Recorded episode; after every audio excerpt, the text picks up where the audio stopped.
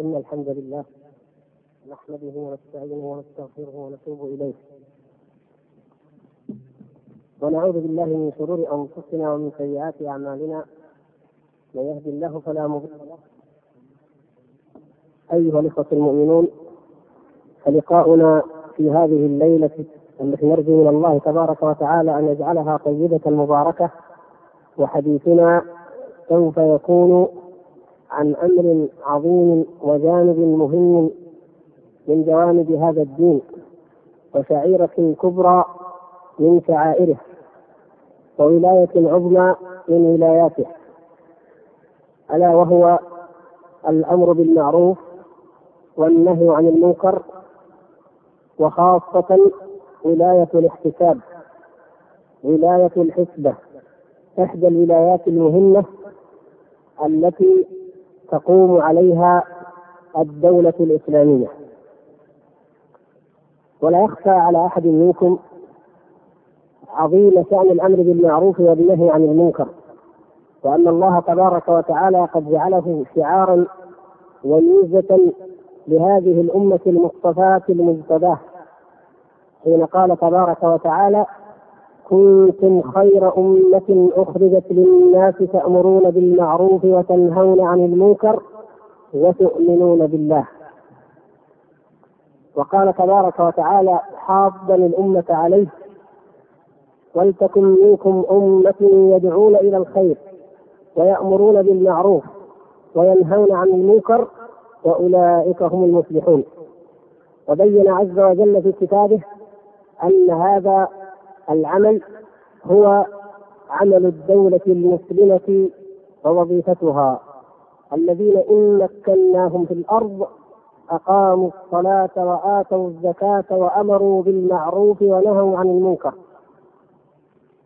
إلى غير ذلك من الأدلة التي ليس المقام مقام ذكرها وبيان فضله وعظم شأنه أعني الأمر بالمعروف والنهي عن المنكر.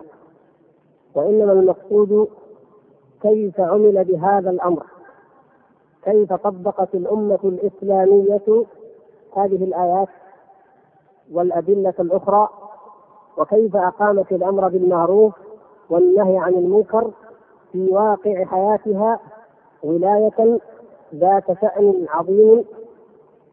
وكيف استطاعت هذه الأمة أن تتطور إدارتها وولايتها لهذا المنصب العظيم والوظيفة الدينية وأن تتكيف مع تغير الأحوال والأزمان إلى أن جاء الزمن زمن السوء وزمن الفتنة المتأخر الذي كاد أن يطمس فيه نور الأمر بالمعروف والنهي عن المنكر. حتى لم يبق في أكثر بلاد الإسلام وظيفة ولا ولاية ولا شعيرة تحمل هذا الاسم.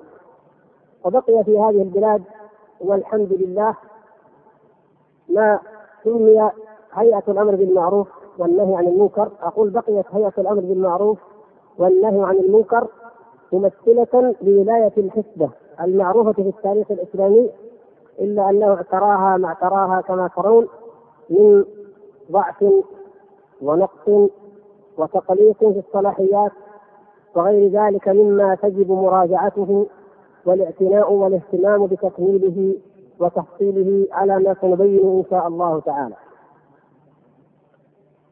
وعلى هذا فإن رسول الله صلى الله عليه وسلم وهو الذي أنزل الله تبارك وتعالى عليه وإليه هذا القرآن وهذا الذكر الحكيم ليبينه للناس قد بين بعمله صلى الله عليه وسلم المتواتر في حياته كلها كيف أنه جاء فعلا يأمر العالمين بالمعروف وينهاهم عن المنكر ويحل لهم الطيبات ويحرم عليهم الخبائث.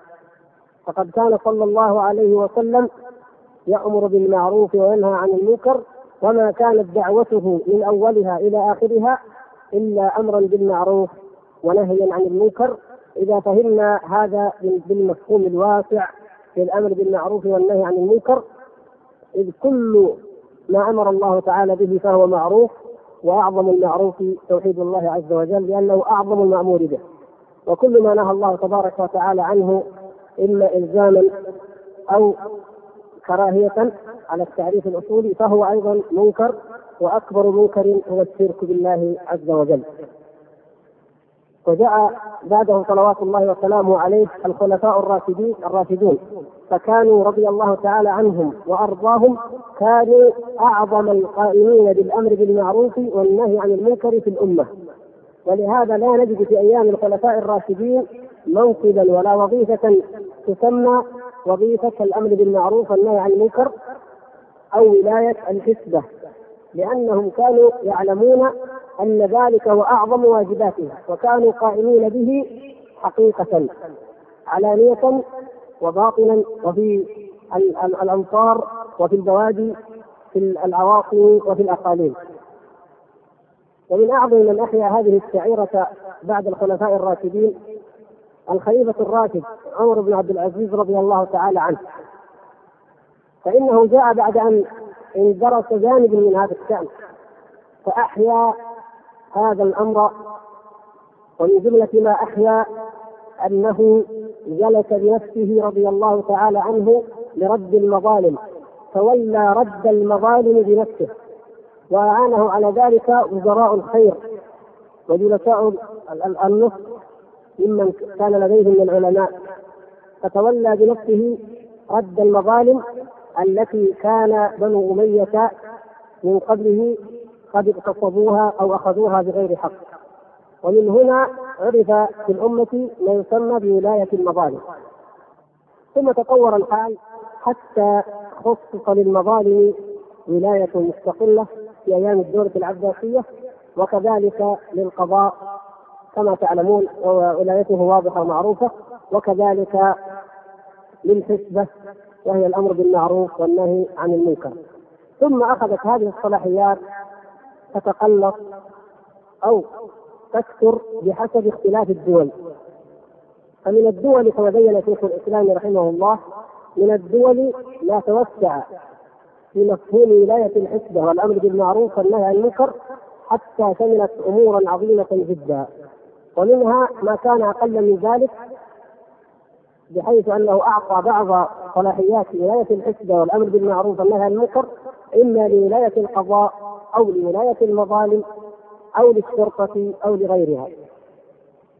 المقصود أن هذا حدث في عموم التاريخ الإسلامي ولكن في الجملة جملة واقع الأمة يمكن أن نوجد وأن نعدد الولايات فنقول إنها ولاية الوزارة وولاية القضاء وولاية المظالم أو ولاية المظالم وولايه الحسبه يعني كانت هذه هي الركن الرابع من أركان الدولة الإسلامية لأن الدول الإسلامية أو كان التكليف أو الشكل الاداري في الدولة الإسلامية لم يكن كما هو الحال عليه في الدول المعاصرة وزارات عشرون وزارة أو أكثر وإنما كان دواوين. والغالب أن الدول كلها لا تخرج عن حال الأربعة الدواوين هذه.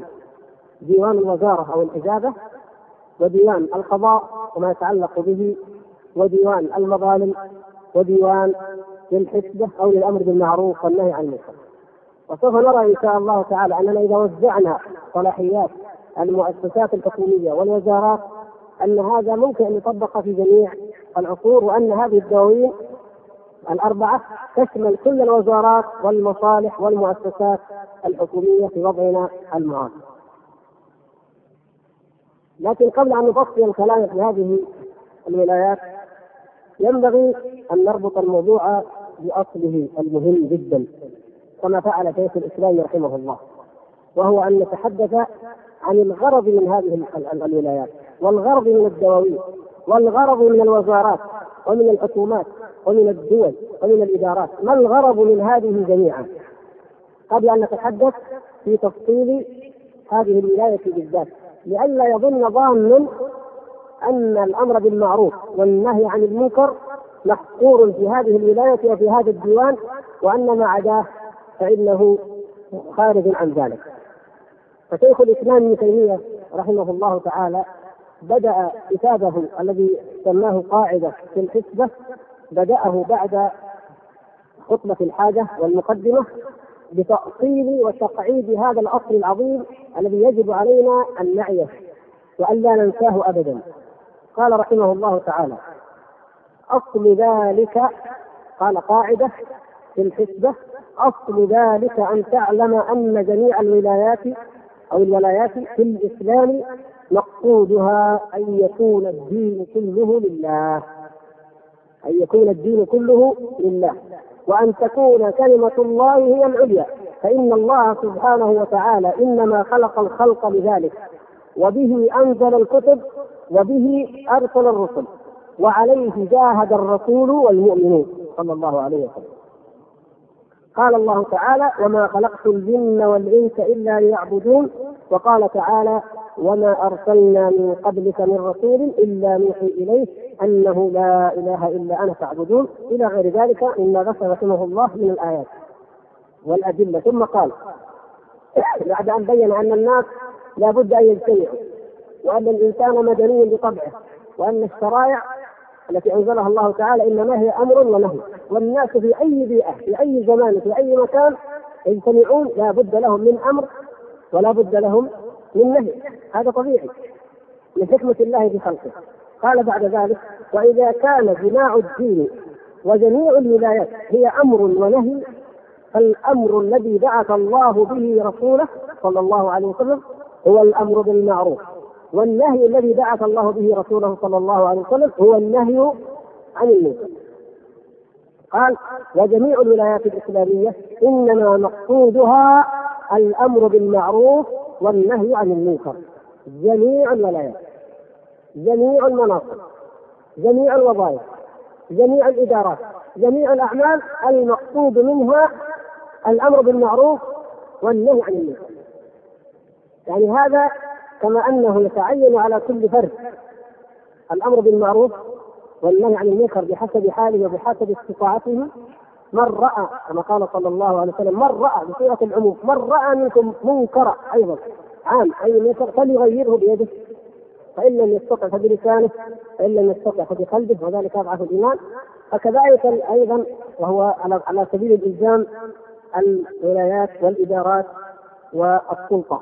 قال رحمه الله يقول سواء في ذلك ولاية الحرب الكبرى مثل نيابة السلطنة يعني من أكبر الولايات والوظائف والمناصب في الدولة وكان أكبر الوظائف في أيامه رحمه الله ولاية النيابة نيابة السلطنة نائب السلطان في الأمة والغالب أنه يكون بمثابة ما يسمى الآن رئيس الأركان أو القائد العام للجيوش.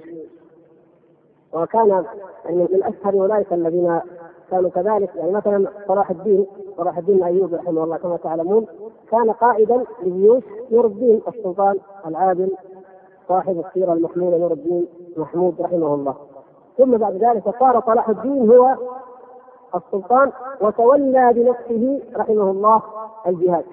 فكان من السلاطين يتولى بنفسه الجهاد ومنهم من يكون نائب السلطنة هو المتولي بذلك المهم إنه أعظم شيء أعظم ولايه يعني بعد الإمام أو الخليفة. فالخليفة أيضا عمله هو الأمر بالمعروف والنهي عن المنكر.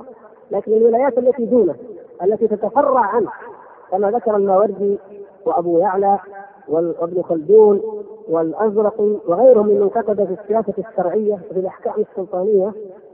وكذلك ابن حزم له مؤلف في ذلك. كلهم جعلوا هذه الولايات فروعا من الولاية العظمى التي هي الخليفة. أو الإمام. فيتفرع عن منصب الامام هذه الدواوين أو المناصب. فابتداء من أعظمها عند الناس وهي رياده السلطنة قال إلى الصغرى مثل ولاية الشرطة وولاية الحكم وولاية المال وهي ولاية الدواوين المالية وولاية الحسبه اذا كل ولايات وكل الدواوين إنما غرضها الأمر بالمعروف والنهي عن المنكر. والغرض من السلطه في الإسلام يختلف عنه في القوانين الوضعية والمذاهب الأرضية. وهذه حقيقة أيضا مهمة يجب أن تعلم. لأن المذاهب الوضعية والقوانين الوضعية عندما تكثر من العساكر أو الشرط أو الحرس أو غير ذلك إنما مقصودها حفظ النظام وضبط الناس وحفظ الامن ولا زيادة على ذلك. وهذا ما احترز عنه شيخ الإسلام رحمه الله فقال في موضع آخر من كلامه غير غير ما ذكر بهذه القاعدة قال ليس المراد من الشرائع مجرد ضبط العوام يعني حتى يعلم الوالي ايا كانت ولايته ولايته وظيفته في الدولة الإسلامية يعلم أنه ليس الغرض مجرد أن يضبط العمل الإداري أو يضبط الأمر، ليس هذا فقط. يقول رحمه الله: ليس المراد من الشرائع يعني التي أنزلها الله مجرد ضبط العوام بل المراد منها الصلاح باطنا وظاهرا. القوانين الوضعية لا تفكر في شيء اسمه الصلاح الباطن، هذه يعتبرونها مبادئ أخلاقية. والمبادئ الأخلاقية عندهم من شغل الفلاسفة الأخلاقيين، لا يهمهم، يهمهم الانضباط الظاهري فقط، وهذا مفرق عظيم بين شريعة أحكم الحاكمين ورب العالمين التي جاءت لاصلاح القلوب ومداواة أمراضها وبين ما يضعه الجاهليون بأهوائهم وآرائهم وتخرصاتهم من الشرائع الوضعية. قال بل المراد منها الصلاح باطنا وظاهرا للخاصة والعامة للحاكم وللمحكوم للمدير وللمدار للرئيس وللمرؤوس قال في المعاش والمعاد أيضا الشرائع الوضعية إن ضبطت شيئا فتضبطه في المعاش لكن في المعاد يعني في الدنيا لكن في الآخرة لا تضبطه ولا تتدخل به. فهكذا تظهر وتتضح عظمة وسعة مفهوم الولاية في دين الله تبارك وتعالى. قال احترز حتى لا يقول قائل طيب والعقوبات التي شرعها الله تعالى لضبط الناس وردع من يرتكب المحرمات. قال لكن في بعض العقوبات في بعض العقوبات المشروعة في الدنيا ضبط العوام. نعم بعض العقوبات هي لضبط العوام وفيها ضبط لهم. إن الله يزع بالسلطان ما لا يزع بالقرآن. فلا بد من هذا كجانب من الجوانب التي يعني تكون تحت البلد تحت الولاية أو تحت التشريع. فلا بد أن تشرع أن يشرع لها وقد أنزل الله تعالى في هذا الشرع ما يكفي. ولا بد أن تندرج أيضا تحت السلطة التنفيذية فيكون المقصود منها هو الضبط. بعد هذا نرجع إلى أقسام هذه الدواوين وعلاقة بعضها ببعض. فأما ديوان التنفيذ أو ديوان الإجابة أو ديوان السلطنه إلى آخر ما يسمى فالمقصود به ما يسمى في عصرنا الحاضر رئاسة الحكومة أو الحكومة أو الوزارة في بعض الدول يسموها الوزارة يعني رئيس الوزراء والوزراء معه. هؤلاء يسمون الحكومة أو الوزارة أو السلطة التنفيذية بالمعنى أو بالمصطلح السياسي القانوني السلطة التنفيذية.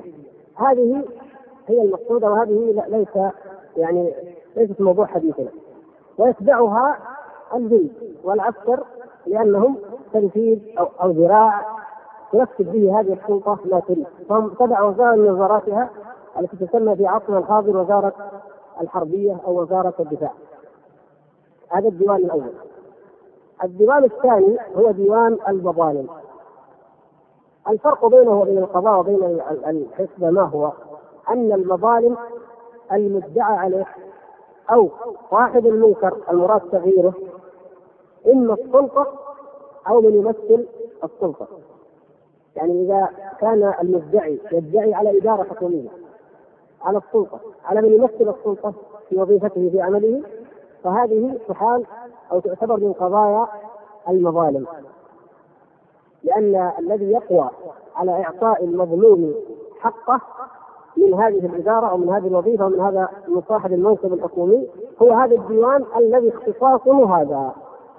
وعلى هذا درج الناس درجت الدول والممالك الإسلامية منذ أن تصدر عمر بن عبد العزيز رحمه الله إلى هذا الموضوع الجلل بنفسه. وإن كان ذكر عن عبد الملك بن مروان أنه جعل أيضا يوما للمظالم لكن كما ذكرنا الخلفاء الراشدين كانوا يتولون ذلك كله بدون تفريق.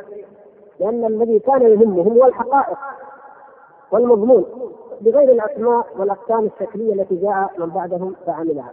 لكن فيما بعد درجت الدول الإسلامية على اعتبار ديوان المظالم هو الذي يبث ويفصل في كل من يدعي مظلمة ضد الدولة أو ضد السلطة أو من يمثلها من الموظفين.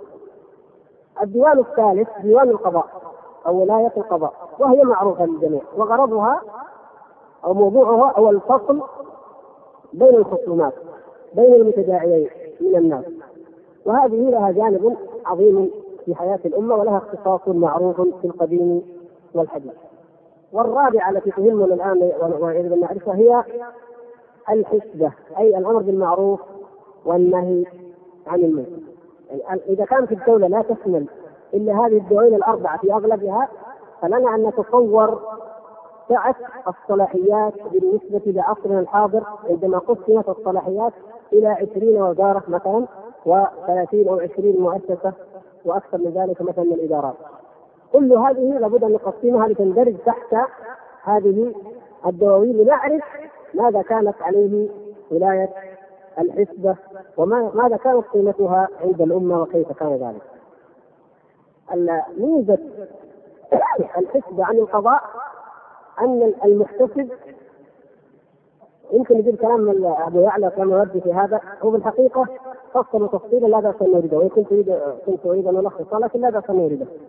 يقول إن ولاية الحسبه تقصر عن ولاية القضاء من وجهين، يعني هي أقل منه أقل من ولاية القضاء من وجهين.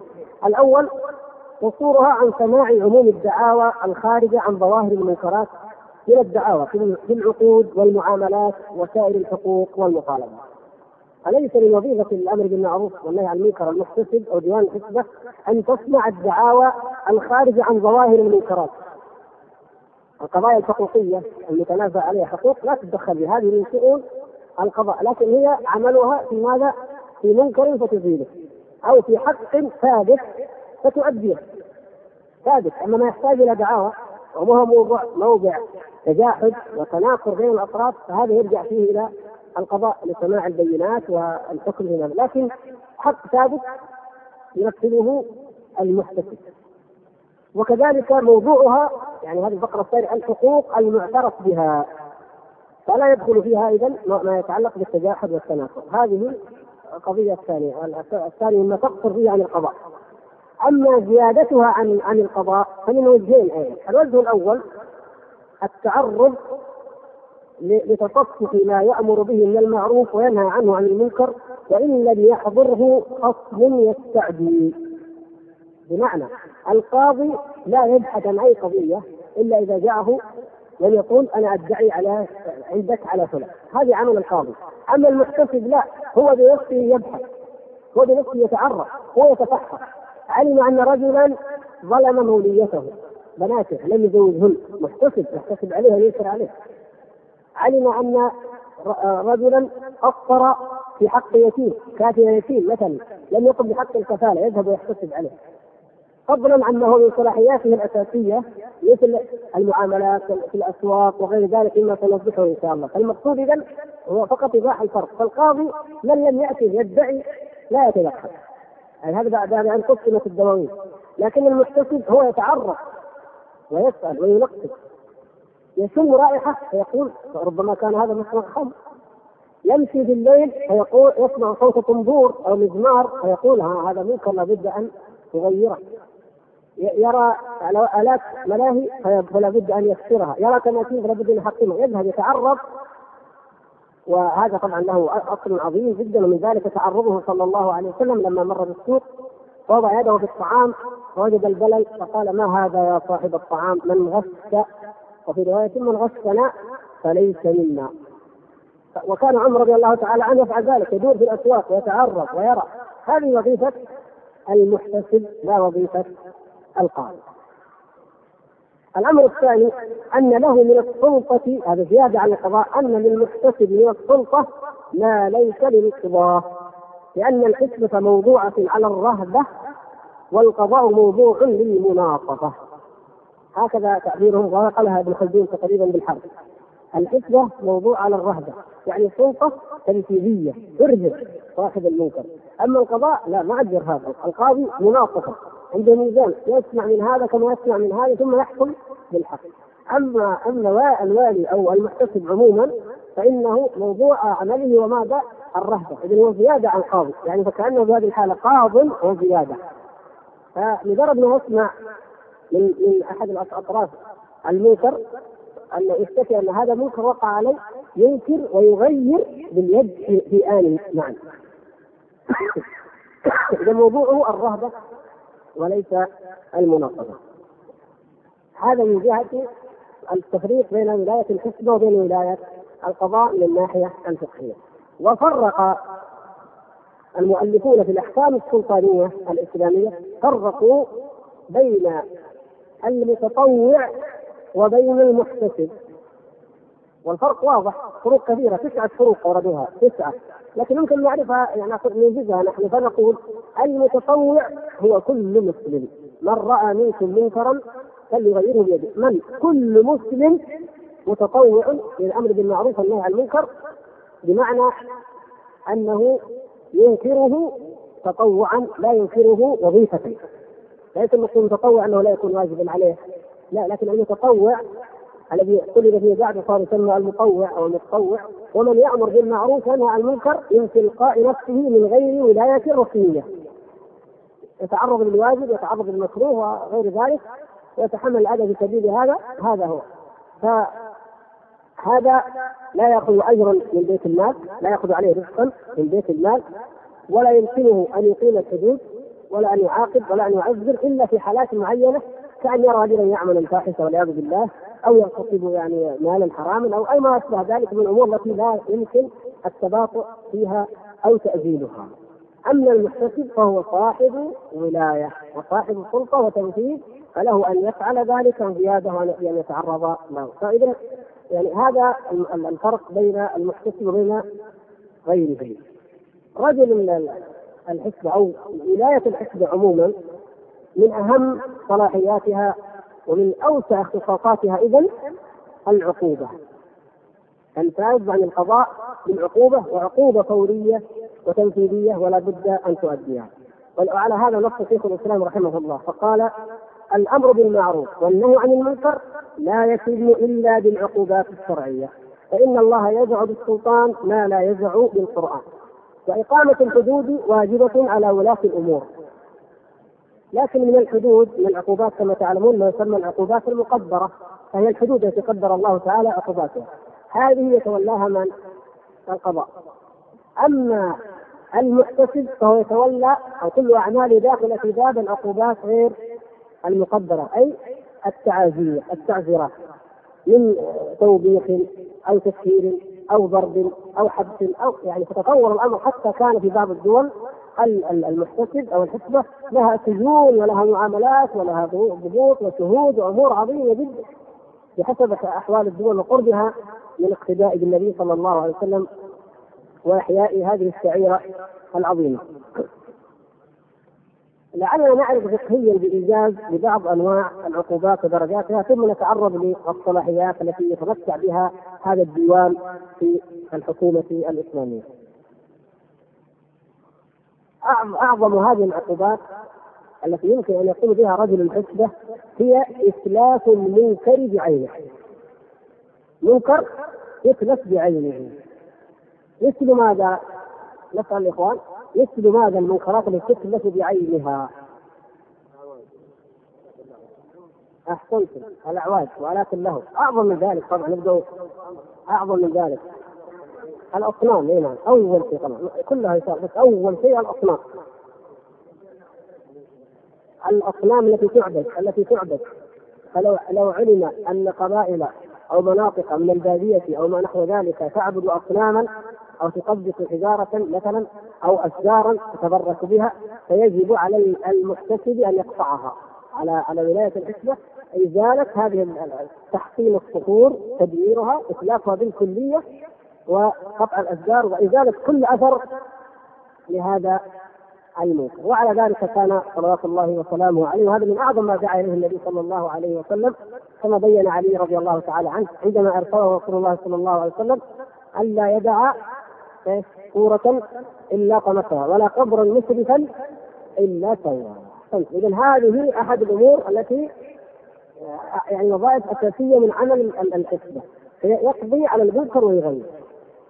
سبحان الله مع تطور الحياة والحضارة كما تسمى في الأمة الإسلامية دخلت قضايا أخرى تفرعت وتكلم الفقهاء فيها. قالوا طيب ما حكم اللبن المغسوس مثلا هل يدخل في المطلق؟ قال بعض العلماء يطلق واستدلوا على ذلك بأن عمر رضي الله تعالى عنه صبه أراقه اللبن المغسوس لغسل أحد من عمل المغتسل أن يمر في الأسواق فإذا رأى لبنا مغسوسا يتلفه وقال بعض الفقهاء لا يتلف إنما يتصدق به. ليس هناك كبير خلاف إن شاء الله لو نظرنا من جهتين. من جهة أن هذا لا يباع ويجب أن يعاقب صاحبه إذا يتلف وهذا ما نظر إليه من قال يراق. من نظر إلى أنه يراق قال هذا من التعبيرات المالية وهي حق ووردت في لها أصول لها أصل شرعي في عدة أحاديث ليس هذا مقام التفصيل فيها. قال هذا من العقوبات المالية ومن ومن اتلاف عين المنكر. هذا منكر يتلف بعينه ويعاقب صاحبه بإتلافه فلا يعود أحد إلى الغش قال وقال والذي قال لا يراد نظر إلى أنه لبن قد يشرب بعض الناس قبل أن يشرب يضع عليه ماء. فقال إذا لا يراد وإنما تصدق به. فنقول إذا يمكن أن يعاقب صاحب اللبن هذا أو ما أشبه اللبن كمثال. يعاقب صاحبه بأن يؤخذ منه هذا الشيء ويأخذه المحتسب ويتصدق به على الفقراء مثل صاحب الفاكهة مثلا صاحب طعام مغسوس أو أي شيء يصادر منه ولكن يعطى للفقراء تحت نظر ولاية الحسبة الأمر المعروف والنهي عن المنكر. طيب لو أن ثوبا نسج من الحرير هل يخلص؟ ما رأيكم؟ ولا يتصدق به؟ أيوه هذا هو. اذا هذا الأرجح مثل هذا إيش؟ إنه اتفقنا اذا على أوعية الخمر تتلف بالخمر بوعائها. الخمور تتلف بأوعيتها. وآلات له هل يقول قائل هذا قيل في بعض المذاهب هل يقول قائل إنه آلة له يمكن أن تغير ويستفاد منها اعواد آه يعني خشب آخر. فنقول الأولى والأرجح أن تتلف.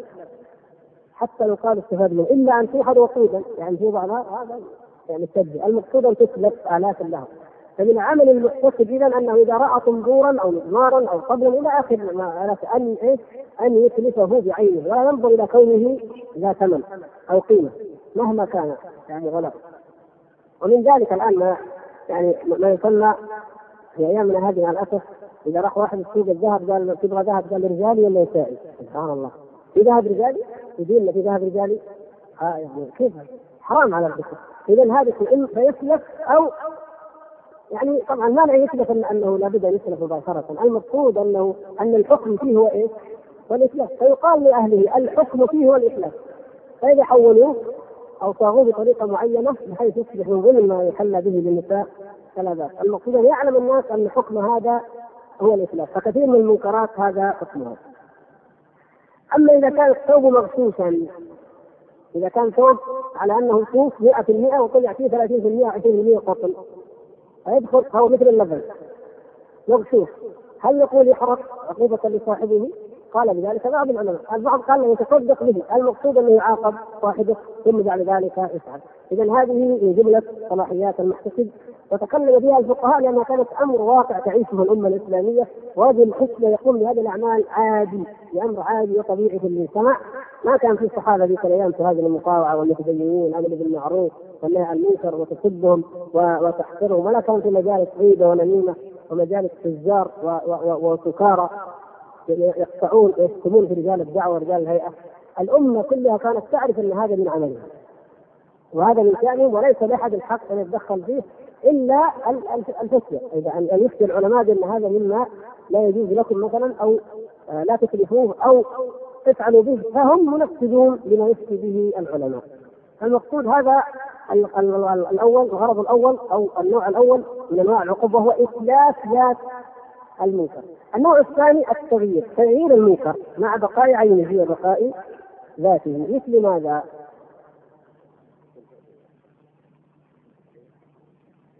يعني يقول مثل التلفاز لو واحد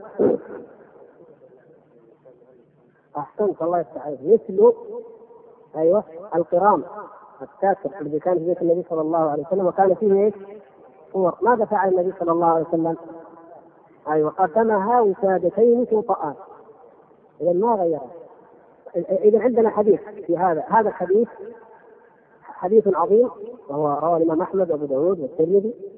وجعله شيخ الإسلام ابن رحمه الله من الاصول في هذا الباب حديث جبريل لما أتى النبي صلى الله عليه وسلم فامتنع أن يدخل البيت فقال إنه ما منعني لم يمنعني أدخل عليك البيت إلا أن فيه إيش؟ أول شيء تمثال. هذا أول. كان فيه تمثال. وكان فيه القرام الساتر الذي فيه الصور. والثالث كان فيه إيش؟ كلب. أيوه. كيف كيف عمل النبي صلى الله عليه وسلم؟ كيف غير؟ أما التمثال أي غير رأسه حتى أصبح كهيئة الشجره وأما القرام فإنه قطعه بسادتين الطعام هي الصور الممتهنة المحتقره التي لا يوضح لها في الفرش ذلك. هذه الحمد لله عفي عنها والمبتلين في هذا الزمان بصور لا عد لها ولا حصر لكل شيء. وأما الكلب فإنه إيش؟ يخرج لأنه ذات منفصلة فيخرج. نعم اذا هذا يعني الحديث بين أيضا أو أصل في أنواع التغيير. فلم يجعل النبي صلى الله عليه وسلم الحكم واحدا بأن يحطم الصنم ويحرق الستار ويقتل الكلب مثلا. يحط كيف حكمة الشرع؟ لا إنما هذا له معاملة وهذا له معاملة وهذا له معاملة وهذا من حكمة التشريع الذي أنزله الله تبارك وتعالى وهو أحكم الحاكمين جل شأنه. من آه اذا هذا إيش؟ يعني إما أن يثبت وإما إيش؟ أن يغير المنكر. يعني أحد الحالتين. طيب. أي نعم. أيوه التلفاز اشرطه الاغاني اشرطه الفيديو. هذه لها حالتان. بحسب المصلحة. إن كانت المصلحة كما قلنا من ينظر نظرة المصلحة وهو أن يعاقب صاحبها. فتحرق وتتلف. ولا سيما إذا كان فيها صور فاحشة أو أغاني مازنة أو أمور. هذه الأولى أن تتلف وأن تتلف وإن نظر ناظر أنه يمكن أن يستفاد منها من اشرطه الأغاني مثلا لأن يسجل عليها مادة علمية مفيدة ثم يستفاد من التاريخ فلا باس هذا يدخل فيما سبق أن قلنا من أن الأمر إن شاء الله واسع بحسب ما يراه المحتسب وللمجتهد أو للمفتي للعالم المفتي فيما يرى أنه الأرجح لديه. فلا بأس بذلك. يعني هذا أمر يرجع إلى المصلحة من تغيير هذا المنكر أو هذا الباب. ما هي اختصاصات المحتسب؟ من حيث العمل. ما ميدانه ما ميدان ولاية الحكمة؟ أن يمر بالسيارة وبالميكروفون كما الغوه من الغوه يقول صلوا هذه هي ولاية الحسبة وهذا ديوان الحسبة وهذا عمله وهذه وظيفته؟ لا. هذه وظيفة أي واحد منا زي ما الشيخ جزاه الله خير كل مرة يوقف يقول لنا يعني يعني يقول أي واحد منا أي كل واحد منا هو صاد ويجب أن نحيي هذا. كل واحد منا في حيه المفروض أن تمر على ما لديك من دكاكين ومن جلسات ومن الناس كل يوم. حتى يصير لو مريت أحد المرات وأنت لا تدري هو أذن ولا ما أذن ولا قصدك تقول صلوا إذا مريت قالوا توكل على الله ابشر ابشر قاموا لأنه أصبح باذهانهم انك ما تمر إلا تذكرهم بالله وبإقامة شعائر الله. إذا عودنا الناس هذا ربما يعني خافوا مني شافوا هذا اللحيه وكذا جاء واحد ثاني ما كان قصده. أو أنا فيك ما قصدي أمر انهم لكن كان في اخ فاضي يمر كل يوم يامر ينهى. شافوني قالوا امشي يا شيخ امشي وأنا ما أدري إيش لأنه في واحد أنكر قبلي إذا أحيينا هذه الشعيرة يا إخوان في المجتمع أصبح لطالب العلم لمجرد أن يرى هيبة من عند الله عز وجل لأنه يمثل دين الله ويسعى لإقامته واعلاء كلمته فهذا يجب ان يعني التنبيه أو التذكير على الصلاة هذا يجب أن يكون شان كل مسلم. المحتسب عليه العقوبة عليه المعاقبة فقط. في واحد ما قفل نصحناه بالحكمة بالأسلوب الطيب أعطيناه فتوى الشيخ عبد العزيز حفظه الله الشيخ العثيمين فتاوى من قبل ما في فائدة. يا محتسب تعال هذا الرجال عاصي المحتسب معه أيضا بالموعظة أو بالقوة. هذا عمله بالنسبة للصلاة. أما انه فقط يدور وعنده مثل ما في جده الحي 10 كيلو في مركز واحد أو أكثر وفيه 30 40 سوق يدور على خمسة دكاكين إلا انتهى الوقت وقامت الصلاة ما سوى شيء. ثم يجي واحد يقول يا أخي امرونا برفق يا أخي. تمر في صلوا خلينا برفق وكانه برضه يعتبر من كمان هذا يعني من الغلظة والعنف الذي ارتكب. وهو لم يقم ولد واحد في المئة من عمل المحتسب وإنما هذا من عمل أي واحد منا يجب أن يقوم به. اذا هذا المتخلف عن الجمع والجماعات ولهذا صلى الله عليه وسلم قال لولا ما في في البيوت من النساء والذرية لأمرت بالصلاة فتقام انظروا سبحان الله تقام الصلاة وهو صلى الله عليه وسلم الحريص عليها الذي حرصنا على الصف الأول وعلى تكبيرة الإحرام يامر بالصلاه فتقام. حتى ما تؤذن لا يضيع لا يؤخر الذي في المسجد من أجل الذي ثم اخالف إلى أقوام لا يحضرون الجماعة أو يحرق عليهم بيوتهم. اذا هذا من عمل المحتسب أن يعاقب أولئك الذين يتخلفون عن الجماعات وعن الجمع وعن غير ذلك حتى ذكر العلماء صلاة العيدين مثلا والاستسقاء وغير ذلك إنه أيضا يدخل في ضمن ولايته وإن لم يكن واجبا فليحث عليه الناس حثا. من ذلك وهذا كان يمارس في الدولة الإسلامية الإشراف الكامل على التجارة والأسواق فكان الناس في جميع الولايات الإسلامية من الأندلس إلى مصر إلى بغداد إلى خراسان إلى كل البلاد المحتسب السوق كله تحت نظره. الغش في المعاملات التصحيح في المكاييل والموازين مراقبة الجودة النوعية. حتى في الدراهم كان لديهم ضبط. حتى الكيماوية شيخ الإسلام تيمية رحمه الله بالحسن يقول يراقبون الكيماوية الذين يعملون المعادن ويقلبون الخفيف إلى نفيس من المعادن. حتى هذا من شغلهم. كان عندهم ضوابط يعني اختبارات الجودة كما تسمى الآن النوعية وهيئة المواصفات والمقاييس هذه ثم قد لا, لا أذكرها فيما بعد لكن هذه في الحقيقة أيضا أعمالها تندرج تحت الحسبة. فمراقبة الأسواق مراقبة مراقبة الشوارع والأسواق من ناحية الاختلاط ومواضع الريب عليه أن ينظر إلى مواضع الريب ويتتبعها ليزيل الريبة. ايما رجل رآه في امرأة في مكان يريد مثلا أي عمل من الأعمال المقصود كان كانت الاسواق تحت ولايتهم هذا باب واسع ولكم ان تتصوروا كم يدخل في هذا آه، من, من أحكام مما كان تحت ولاية الحسبة أيضا ما ما يتم به إصلاح المدن الطرق تحت ولايتهم المتعدي في طرق المسلمين من من يرجعه؟ القاضي طبعا لا يحكم بين الناس، طيب من اذا؟ الشرطة؟ ليس هذا كانت تابعة لولاية إيش؟ الحسبه، التعدي في الطرقات، التعدي في الأراضي التي ليست يعني في أراضي الغير كما يسمونها الآن، التعدي في أراضي الغير، الذي يبسط زيادة البسطه في السوق أو حتى لو مسجد بناه كما في عهد الإمام أحمد كانوا يتحيلون على الشارع ليضيقوه يبنوا المسجد ثم يبنون على سطحه. فقال الإمام أحمد قال الإمام أحمد رحمه الله قال يزال يزال ما اراد به ما اراد به الصلاة يعني ما اراد التحيل به ليصفوا على منواله إذا مراقبة المدينة حتى قالوا لو أن الأسوار تهدمت بل قالوا لو أن الثغور ضعفت لكان من وظيفة المحتسب أن ينبههم إلى ضعف الأسوار والثغور القناطر الجسور كل شيء يتدخل يدخل ضمن ولاية المحتسب ويتنبه له ويحث الناس عليه. ولهذا سنفصل بعد ما هي الولايات الإدارات التي يمكن أن يقوم المحتسب أو ديوان الحسبه بها في مقابل الإدارات المعاصرة يعني. يدخل كما نص عليه شيخ الإسلام رحمه الله في ولايه المحتسب كل أنواع المعاملات والعقود تصحيح العقود الشرعية. المعاملات الربوية كلها داخلة تحت ولاية المحتسب فعليها يمنع أكل الربا وأن يهدم بيوته أو اوكاره وأن يزيلها وأن يعني يردع المتعاملين لأن غالبا المتعامل بالربا المتعامل بالربا كالزنا والعياذ بالله غالبا كيف يعني؟ يعني أكثر ما يقع تقع الفاحشه ربا لا غصب لا اغتصابا وكذلك الربا الغالب إنه يكون بالتراضي بينهم. هذا اذا قل من الناس من يأتي يستحي يقول أخذ مني ربا. فالمحتسب يبحث ويتحرك. وحتى البيوع الأخرى. النجس النجس هو إيش؟ الزيادة في السلعه بغير قصد شرائها.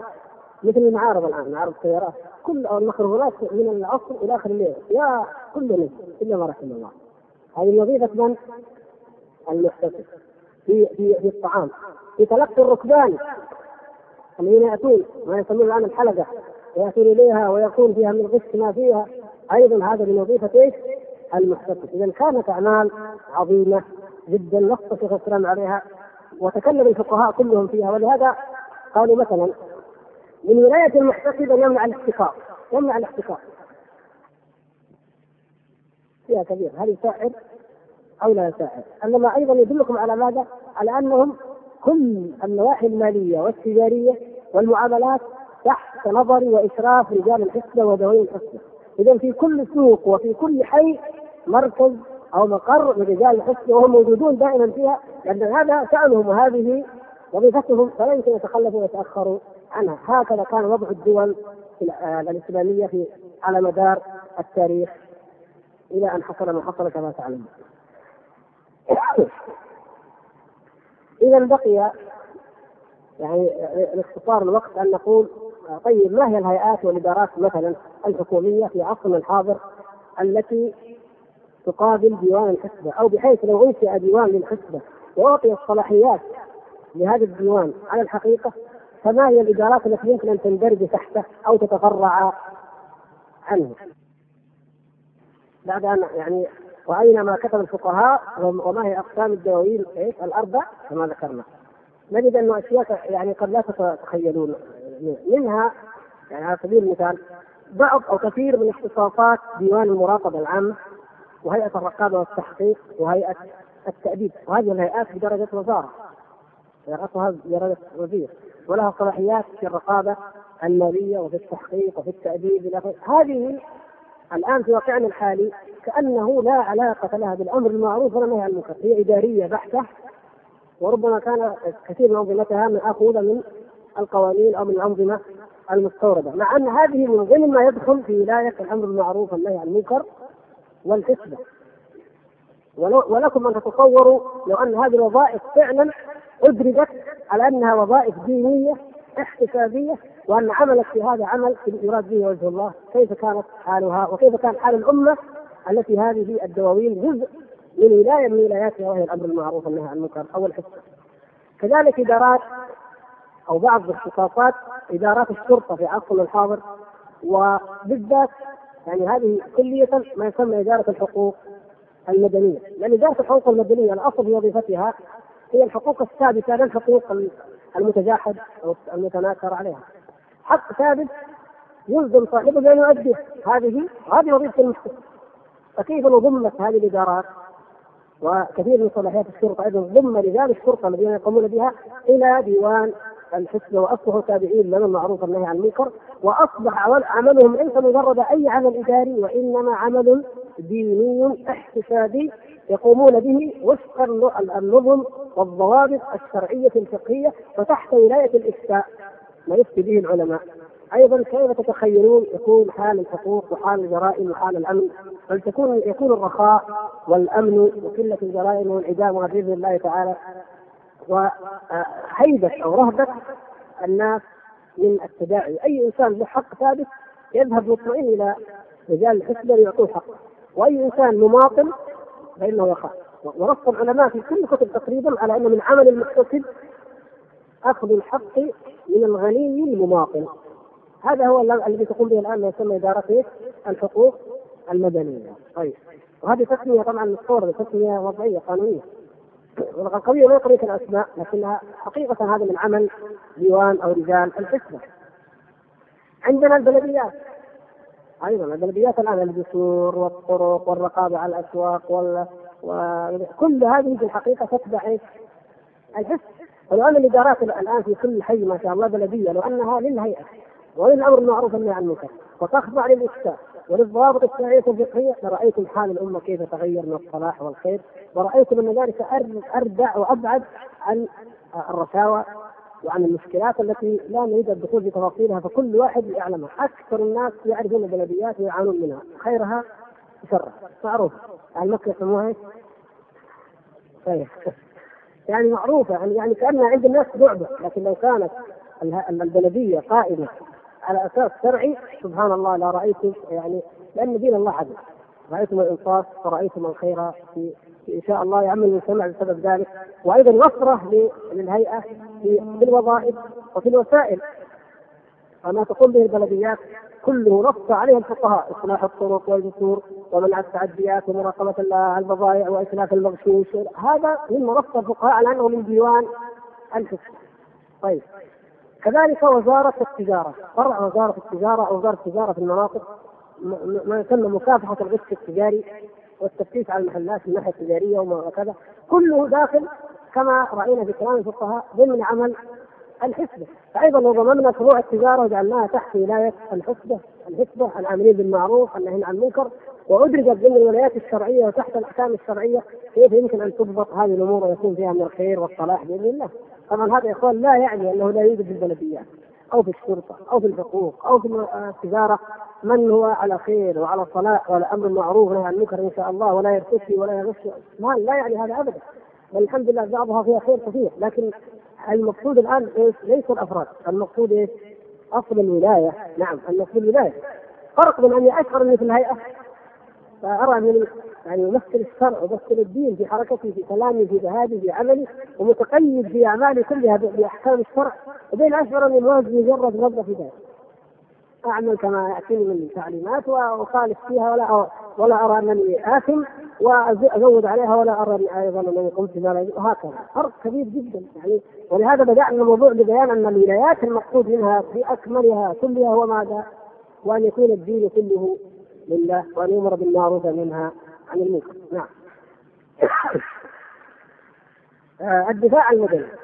الدفاع المدني بجميع أجهزته وفروعه نص الفقهاء في كل كتب الأحكام السلطانية على أن من اختصاص الحسبه ما يتعلق ب يعني الآن الدفاع المدني يمر يفتش المحلات حتى لا ينبلع حريق يفتش على أسلاك الكهرباء مثلا على الطفايات هذه مذكورة في عصر الاصلح من ضمن ولاية المحتسب فلو حولنا أيضا هذه الطاقات ما شاء الله والسيارات بعض محلات الدفاع المدني بعض المراكز يمر شهور الحمد لله لا حريق ولا شيء. قاعدين اما يلعبوا بنص ولا يذكر الله كثير من يذكر الله. ما في شيء. والهيئة تحتاج جندي واحد ما تجي تحتاج عسكري واحد يعينها في مداهمات ليل نهار مصانع خمور ما تجي طيب لماذا لا يضغط؟ لماذا لا نقول نعطي هذا الجهاز؟ ما نقول العاقل نقول الذي عمله مثلا ضعيف أو شبه ضعيف. نعطي جهاز عامل يحتاج إلى طاقة. والراتب كله كله راتب كلهم بيت مال المسلمين. ما في فرق. لكن عندما يعني نأخذ بطبيعة التقسيم الشرعي الاسلامي للولايات نجد أن هذا فعلا يريحنا من أمور كبيرة جدا وتستقيم أحوال الناس وأمورها. ما يتعلق بكان الدفاع المدني من الإنقاذ ومن مكافحه الحرائق ودرء أسباب يعني الدمار والخراب وكذا كل هذا أيضا يقوم به ديوان الحسبه أو هيئة الأمر بالمعروف والنهي عن المنكر في الوضع الطبيعي الصحيح في الدولة الإسلامية. كذلك مكافحة المخدرات. أولا تدخل ما يحتاج تدليل على هذا. يعني منكر.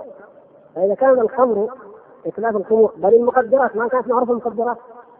المخدرات معروفة. الحشيش وكل إلى آخره معروف.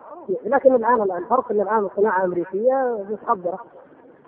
ولا هو حشيش حشيش. أو الكافرين إلى آخره يعني المفسدة كانت واقعة موجودة.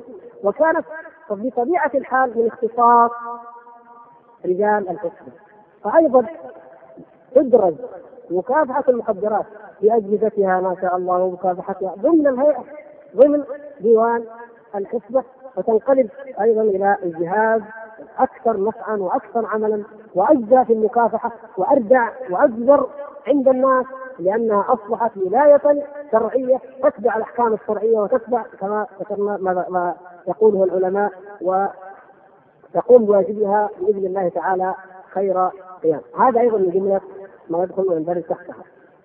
بعض صلاحيات وزارة الأوقاف حاليا ما يسمى في عصر الحاضر وزارة الأوقاف أو إدارات الأوقاف منصوص عليه لكتب الأحكام أو أيضا كما ذكرنا أن أنه من صلاحيات رجال الحسن الأمر بالمعروف والنهي عن المنكر. من أهم ذلك الإمام المبتدع. لا يولى. يحتسب رجال الحسن أن هذا الإمام مبتدع لا يولى. أو الزنديق. ويؤتى بالإمام الصالح.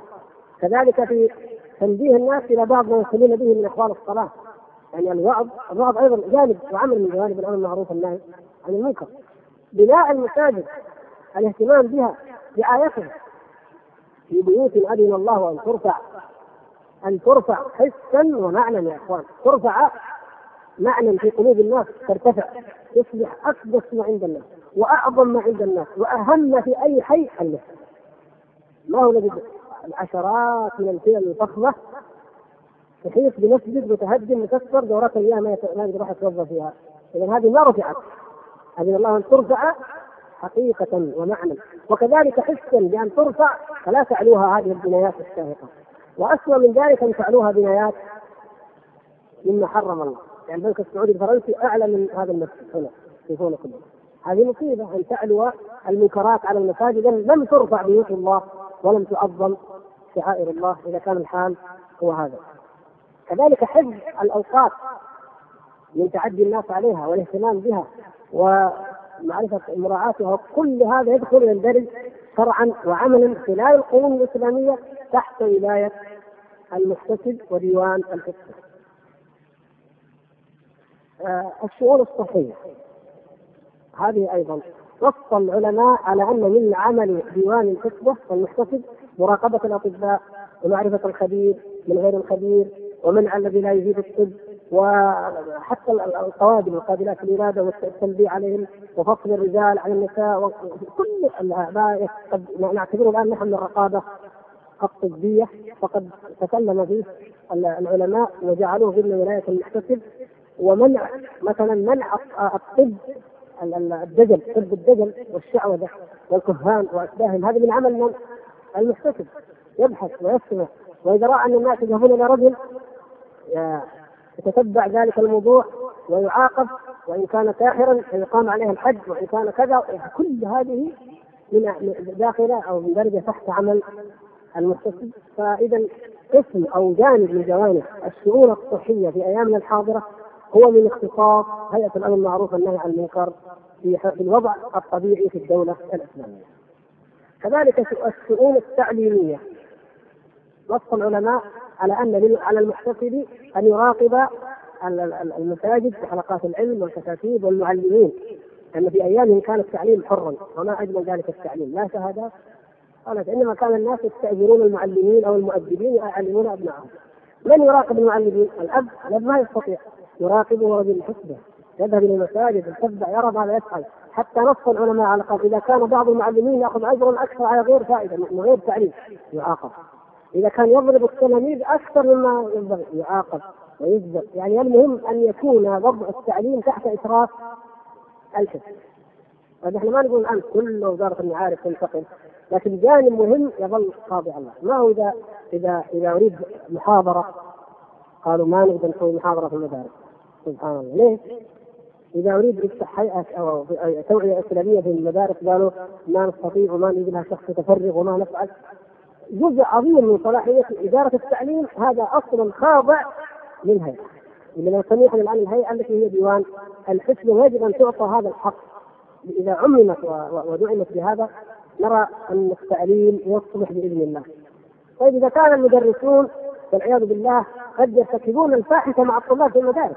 اظن ما يحتاج إن ندخل في هذه الموضوعات إنه ما في واحد إلا يعرف بعض الأشياء أو كثير عن الأشياء ويفعلون أمورا أخرى ويتكلمون بألفاظ رديئه ومن يقوم بهذا العمل؟ هذا من عمل الحسبة ويجب أن يقوم به رجال الحسبة مدرس في مدرسة سكران إيش يقول له المدير؟ يجب عليه الحج يحول الشرطه زميله هذا عمل الحسبة أيضا وغير ذلك كثير مناهج فيها بدع وضلالات وانحرافات حال للقضاء ولا حال للشرطة؟ حال لمن؟ الحسبه اذا هذا من صلاحيات اختصاصات ديوان الحسبة التي سحبت منه ولا نكاد الآن نشعر أنها من صلاحياته. يدكن يصلوا هذا هو الهيئة وما عدا ذلك فكأنه ليس له شيء. وهذا الكلام كما قلت يعني أنا مضغوط وموجز لكن لو لو أردتم لجئنا على كل شيء بكلام العلماء في الأحكام السلطانية وفي كتب الفقه ومنها ما ذكره شيخ الإسلام في قاعدة الفقه كذلك من العجيب يا إخوان نص العلماء حتى الاحتساب لمصلحة الدواب. انظروا دين الرحمة دين الإحسان حتى لمصلحه الدواب. من عمل المحتسب أن ينظر إن كان صاحب دابة يعذبها يحملها ما لا تطيق يحتسب عليه ويأمره وينهاه. وهذه منصوص عليه وهذه من كمال يعني حكمة الله سبحانه وتعالى في هذا التشريع وهذا الدين الذي لما تركناه انظروا كيف صار حالنا. تهدر حقوق الآدميين في في مجالات كثيرة لما تركت مثل هذه. وفي الغرب يقيمون جمعيات للحيوان. سبحان الله. نحن هذه عندنا من ضمن أعمال المكتسب طبيعي جدا. فكانوا يمشون في الأسواق فاذا رأوا دابة عليها حمل ثقيل أوقفوا صاحبها وأنزلوا من على الحمل وقالوا احمل أو استأجر دابة. ما تحملها ما لا لماذا لم تطعمها؟ هكذا.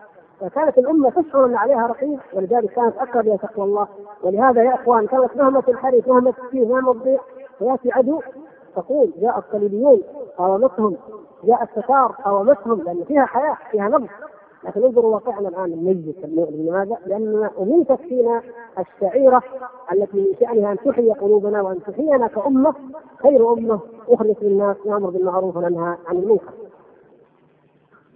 آه وزارة المواصلات والمؤسسة العامة للموانئ. أيضا مما نص عليه العلماء أن على رجال الحسبه تفقد المراكب من الأدوات النقل والسفن. وينظر إلى في حمولة السفن. وحتى قال في قال أبو يعلى في الإحكام الخصوصيه رحمه الله قال يتفقد السفن فيقسم يضع أماكن للرجال وأماكن للنساء ويضع مكان لقضاء الحاجة للنساء غيره للرجال. وهذا ضمن السفن يعني اذا كل هذا أيضا يدخل ويندرج تحت أعمال الحسبة والأمر المعروف والنهي عن المنكر. وكذلك يعني نختصر أيضا نقول آه، مصلحة المياه والمجاري أو المجاري والمياه. إن أيضا مما نص عليها العلماء من الشعائر التي يجب على رجل الحسبة أن يحييها ويهتم بها موضوع الطهارة. الطهارة أصل ديننا كله. ديننا دين الطهارة الحسية والمعنوية الظاهرة والباطنة.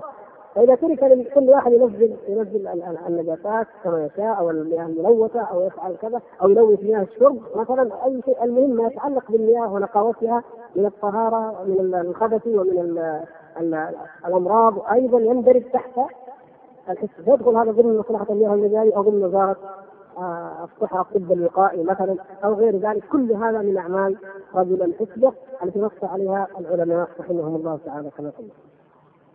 ما يسمى الآن إدارة شؤون الموتى. مما يراقبه أيضا رجال الحسبة المقابر وكيف يدفن الميت كيف يغسل كيف الآن ترتكب أعمال فظيعة نسأل الله العافية. كثير من الناس لا يدري أو يجهل أو ناس لا والي له. آه، كيف تكون الإدارة؟ هذه؟ مجرد ناس نسأل الله العافية موتى يدخلون موتى. لا يهتمون ولا يأبهون بإقامة دين الله في هذا الشأن. ولا يأبهون بالمقابر. لو لو تركت المقابر من غير تصوير من غير متابعة لما لبني عليها والله. وبني عليها حتى لا يعبوا أي شيء. لا لا يبالي الناس إذا إذا قست قلوبهم عن ذكر الله وغفلوا عن الآخرة لا يبالون حتى بحرمة المقابر. وهذه مما كان يراعى ما يتعلق بالموتى والمقابر وهو من عمل رجال الحسبة أيضا. الجمارك. وعندنا هنا في المملكة إلى قبل 15 سنة أظن أو حول ذلك كان في كل مطار أو مدخل كان رجل هيئة مع رجل الجمارك في التفتيش وكل شيء. ثم تقلص الصلاحيات وقل العدد من من أهم الأعمال.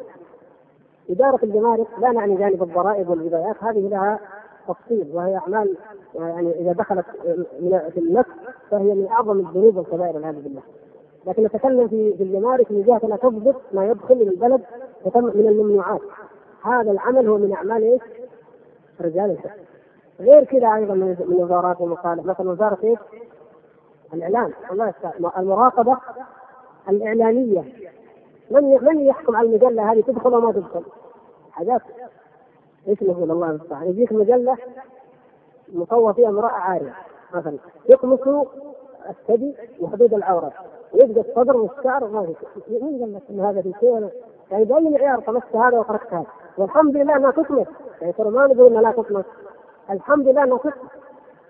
لكن يا أخي لو لو راعينا الأصول الشرعية وجعلنا هذه الأجهزة مرتبطة بإدارتها الشرعية التي جعلها الله لها لرأيت انه لا يسمع صانع بأن يدخل دواعي الرذيلة والزنا والفاحشة إلى البلد المسلم لعلمه أن هناك إدارة واعية وشرعية وحذرة ومتنبهة تتلف كل شيء. المراقبه أيضا الفيديوهات وما يتعلق بها. مجرد موظف إداري يراقب يعطي تصريح أو يراقب. طيب تفضل.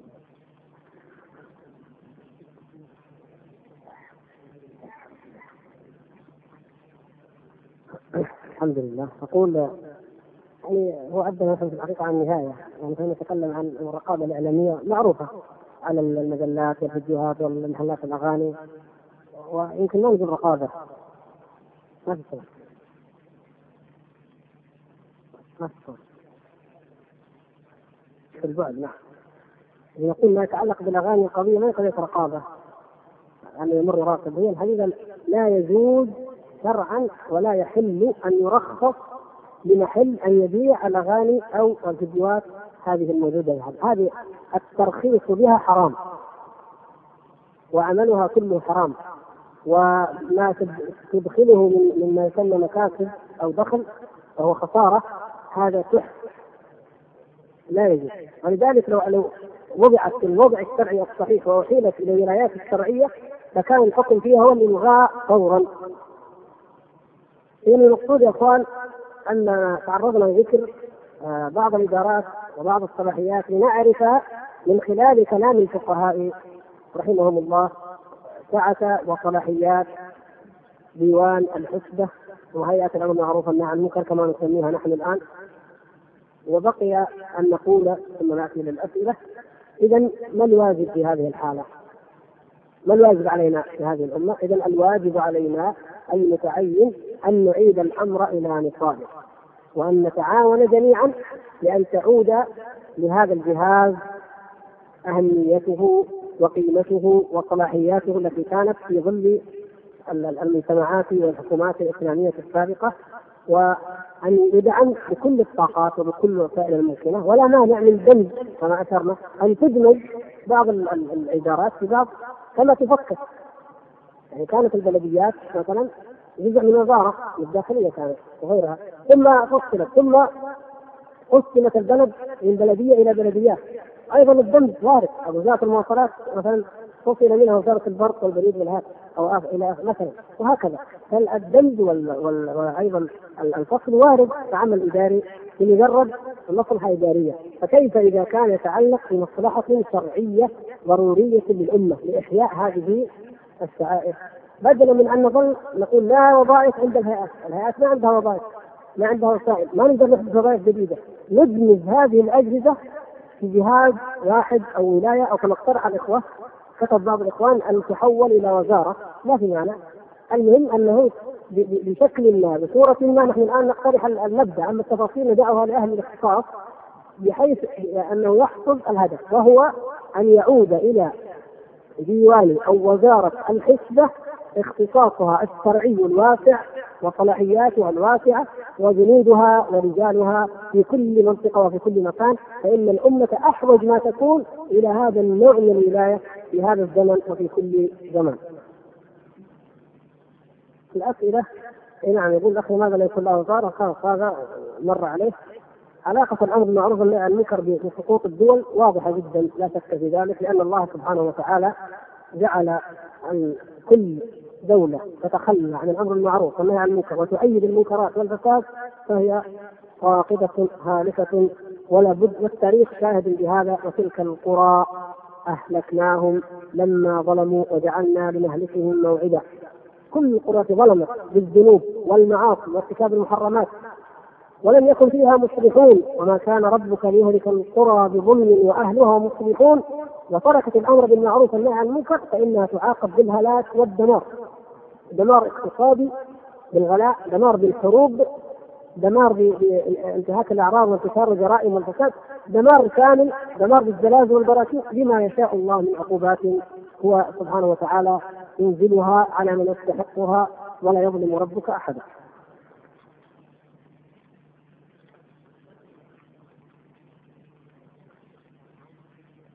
نعم يقول الاخوان يعني إعادة الأمر إلى نصابه بإعادة صلاحيات الحسبه لأن الأمر لا يطاق، المهم نحن إذا أردنا ذلك وطالبنا وانشانا دراسات لهذا الموضوع فإن ذلك سيكون بإذن الله تبارك وتعالى. كل يعني ما ضاع حق وراءه مطالب، لكن كل منا مطالب بأن يكون مطالبا بأفضل أسلوب في المطالبة كتابة ومناصحة ومشافهة و يعني كتابات علمية موثقة، كتابات فقهية تأصيلية، كل ذلك نتعاون جميعا بحيث ان نعيد لهذا هذه الشعيرة ولهذا الديوان صلاحياته وأهميته.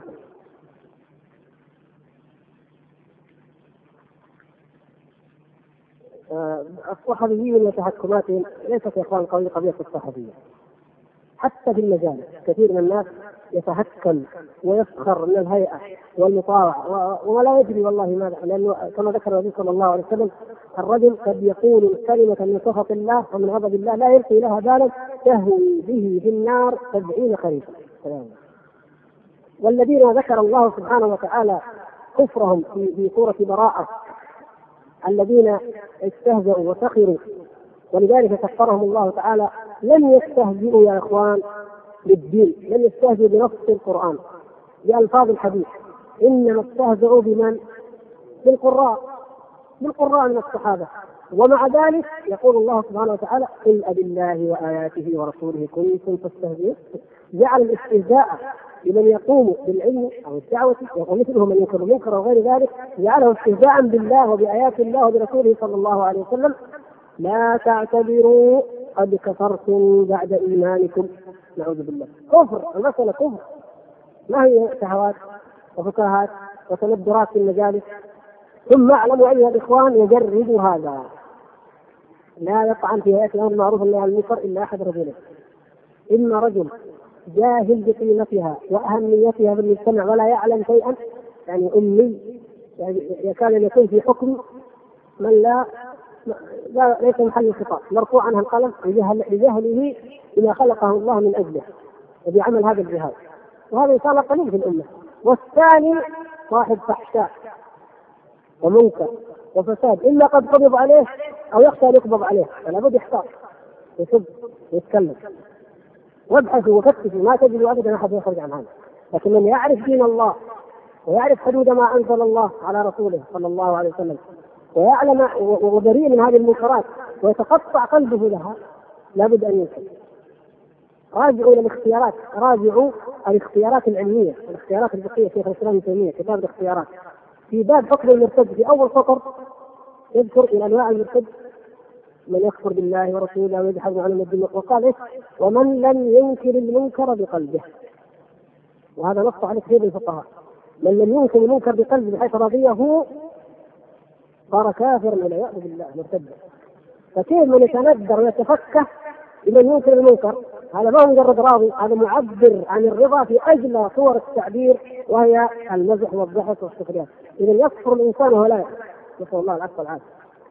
والصحابيون إنما يتجرؤون لأنهم يخدمون اغراضا خبيثة واهدافا خبيثة يخطط لها أعداء الله في خارج هذه البلاد. أعداء الله اليهود والنصارى. والصحافه الأمريكية شاهد على هذا. وإذاعة لندن وصوت أمريكا شاهد على هذا. من هناك الكلام ينصب ويلف ويدور حول الطعن في هذه الصحوة واتهام هذه الصحوة وضرب هذه الصحوة. الأسبوع الماضي يقول حزب الصحوة الإسلامية. في الجزائر جابت الإنسان وعندنا حزب في شيء اسمه حزب الصحة لأن كلمة الصحوة دارجة على ألفاظ الخطباء قالوا هذا اسم في السعودية حزب الصحة سبحان الله. كلنا الحمد لله.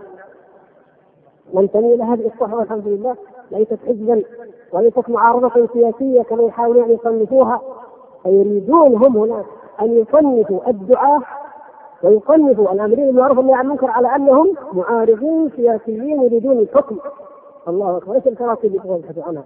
إذا يكون واحد وزير تخطيط واحد وزير زراعه واحد وزير من من يفكر في هذا الكلام؟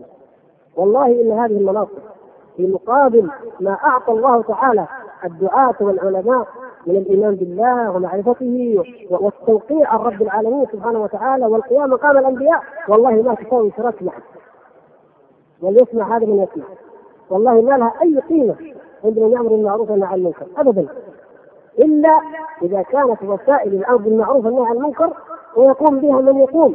وليس أحد بما أعلم ولا أزكي نفسي ولا اخواني لا أعلم أحدا لو عرض عليه أي منصب من هذه المناصب حتى لو كان في في منصب ديني ومفيد أنه يقبل. ابدا ابدا والله.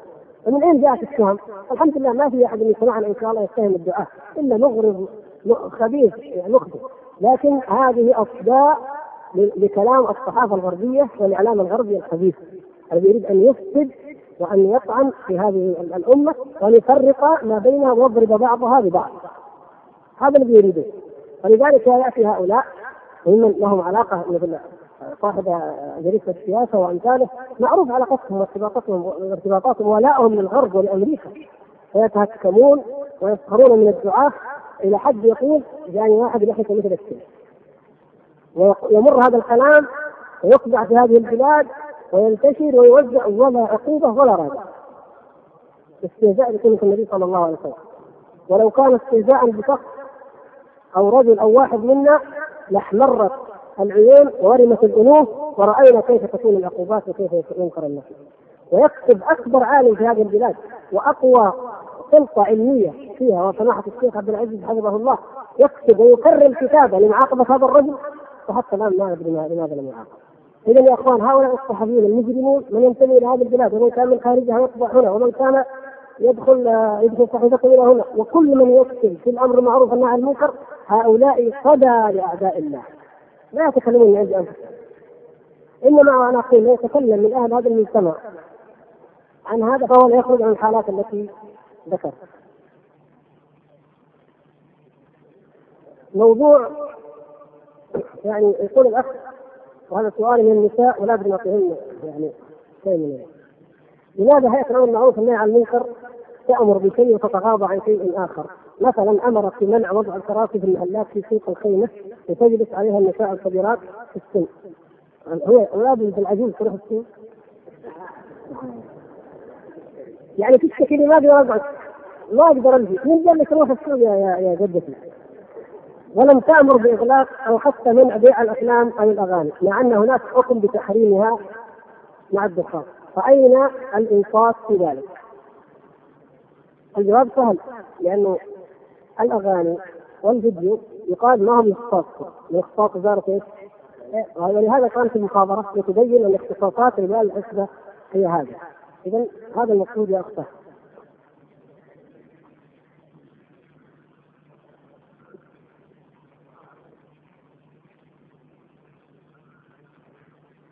أيوه لا أنا بقول لكم حاجة. يقول الأخ ذكرتم أن عمر بن عبد العزيز عمل في الحسبه بنفسه مع بعض ذرائه وبنسائه نرغب ذكر بعض اسماء وذرائه وبنسائه إكراما لهم. وليعلم الجيل اليوم من الشباب المسلم من هؤلاء الرجال رحمهم الله. لا لن أجيب أبغى عدد من الإخوان كل واحد منكم إن شاء الله يحضر هذا الموضوع من سيرة عمر بن عبد العزيز ويعطينا به. يعني الكتب عن عمر رضي الله تعالى مشهورة موجودة. لماذا لا تكتبوا بحوث ثم بعد ذلك إن شاء الله في احدى المحاضرات نعلن أسماء هؤلاء الرجال وأدوارهم وأعمالهم إن شاء الله. حتى نشترك جميعا في مثل يعني العمل عن مثل هؤلاء الرجال إحياء سير هؤلاء الرجال. لأن الأمة الآن ما عندها إلا الممثلين والمخرجين والرقاصين في أمريكا بعد. هذا هذا رجال الأمة. واحد طبال آه، ممثل هندي جار مصر احتشدوا كما كما قرأت في الصحف المصرية الآلاف مؤلفة لتراه وهو هندي لو كان امريكاني قلنا يعني مدر لكن هندي نعم فإذا هذه الأمة من عظمائها؟ من من الناس يعرف من هو وزير عمر بن عبد العزيز؟ كم من الناس يعرف من هو العالم الذي أشار على سليمان بن عبد الملك أن يولي بعده عمر بن عبد العزيز؟ من من الناس يعلم كم من شبابنا يعلم ماذا كان عمل ابن عمر بن عبد العزيز مع أبيه؟ ما حد يعلم لأننا أشغلنا عن رجالنا وعن قادتنا لهؤلاء الأرجاس والأنجاس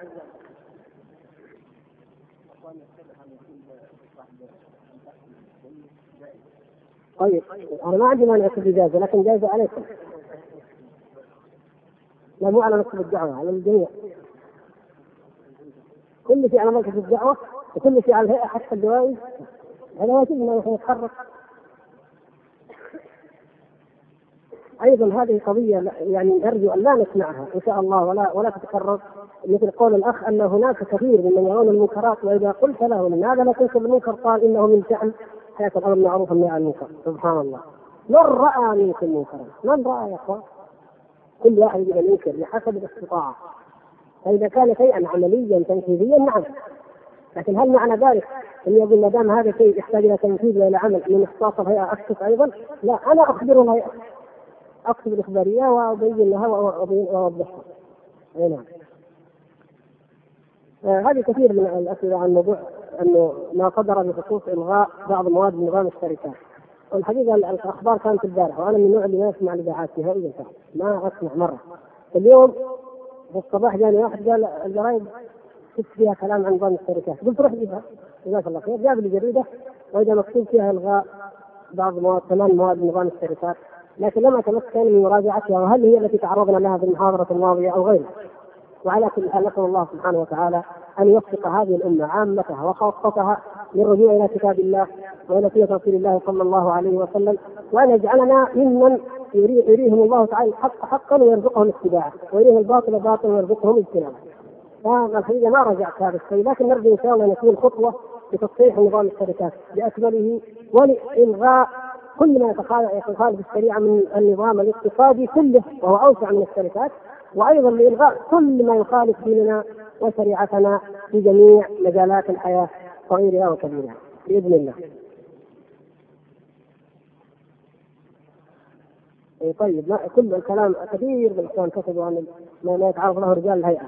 بالمناسبة نوصي إخواننا في الهيئة أن يحتسبوا الأجر عند الله. زيادة على احتسابهم قلة الرواتب والتعب المذني والسهر المتواصل يحط معها أن يحتسبوا ما يقال فيها. فالمساله يا اخواني احتساب وصبر ويعني جهاد هو جهاد حتى تلقوا ربكم عز وجل إن شاء الله. إذا وجد من يشرب الخمر أو متلبسا بنوع من المعاصي وهو مستتر بها هل يجوز تعذيره وتكفيره أو ينصح ويقصر عليه؟ أما من الجيران من الزملاء في العمل الأصل أن ينصح وأن يقصر عليه وأما من كان شره متعديا يا إخوان من كان شره متعديا يعلم أبناء الحارة كيف يصنعون الخمر. يلموا بلمه ويشربهم اياها مثلا يعمل أعمال فهذا لا هذا التفصيل لا لا يتسع الوقت لا يتسع الوقت له. انما المقصود إذا يعني يدخل في في قوله صلى الله عليه وسلم على ما في الحديث من كلام اقيلوا ذوي الهيئات اثراتها ذوي الهيئات ليسوا العلماء وليسوا أهل الخير والصلاح كما فسرها بعض الفقهاء لا. إنما هم أهل الحسب أو النسب أو من له مقام. ان يقال أتركه بأن يخطئ فيفعل شيئا فلو عذر وفضح لكان ذلك قبحا عاما. ما مثل الإنسان عادي يفضح ويقاس على ذلك لنفسك أيضا لك الزميل أو الجار أو الصديق فالاولى والاصل هو النصح الأصل أن ينصح وأن يقصر عليه. فإذا تعدى ضرره أو كان ممن لا يرتدع لأن يعني من الناس خاصه الخمر هذه ادمان ادمان والادمان يا إخوان حتى من الناحيه الطبية قد يصل الحال بالمدمن إلى أنه لا يمكن ابدا أن ينزجر لا يمكن. ولهذا قال بعض العلماء حديث فاذا شرب الرابعة فاقتلوه يعمل به في مثل هذه الحالات في إيه؟ المدمن الذي مهما جلسته لابد أن لا يشرب ما الحل؟ يقتل. هذا يقتل؟ ما في خير. فسد بالكلية. فكل يعني كل شيء له مقداره.